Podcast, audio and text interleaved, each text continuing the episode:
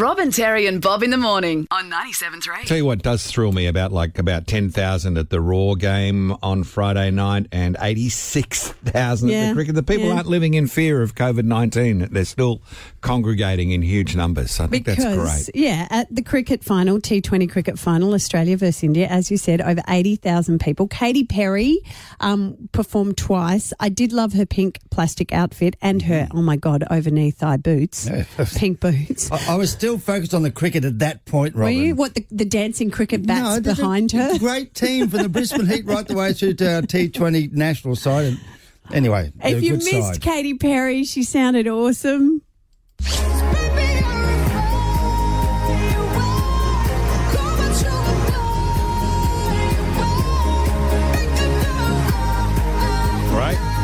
Tell you, she's six months pregnant. To be able to get that vocal breathing and range to a crowd of 80,000 people when you got a baby in your belly, you go, sister. Yeah, you hit the diaphragm, the voice comes up, but watch out what goes down. But everyone in the crowd got into the spirit as records were set in women's sport in Australia. They work hard, they play hard, you know, and they're an inspiration, I guess, to a lot of young girls coming through. just having so many people come down to support the women's um, play in the grand final that's just it's fantastic It's great that women's sport is getting as many people coming to watch as what men could. You couldn't have a better script. International Women's Day, Australia and know. India in the final at the MCG. But also in the audience was former Australian cricket captain Jodie Field, and she joins us. Good morning, Jodie. Good morning how are you What a sensational day for women's cricket and women's sport just generally. Did you ever believe you'd see a crowd like that for an event?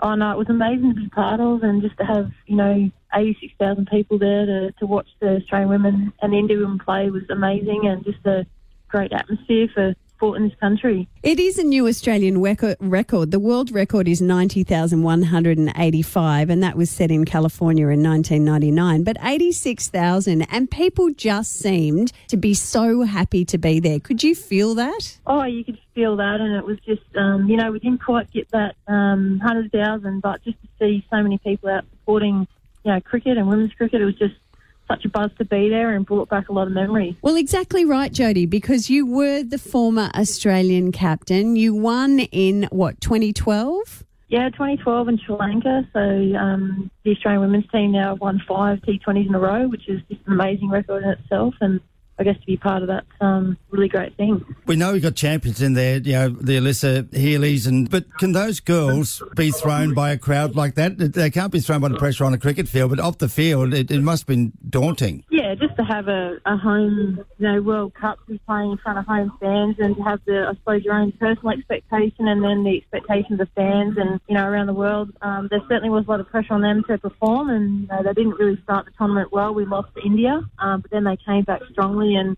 overcame a lot of adversity. So that was a great thing. Did they play well, Jodie? I mean, I know they won, but do you think they played well from a cricketing perspective? Oh, they dominated absolutely. Um, you know, they, as I said, they didn't play um, probably their best cricket throughout the tournament, but they got better um, and then came out and just really. It was almost like they just set off the, the atmosphere of the crowd and, you know, led really well by Alyssa Healy and Beth Mooney, who came out and really set the tone from the top.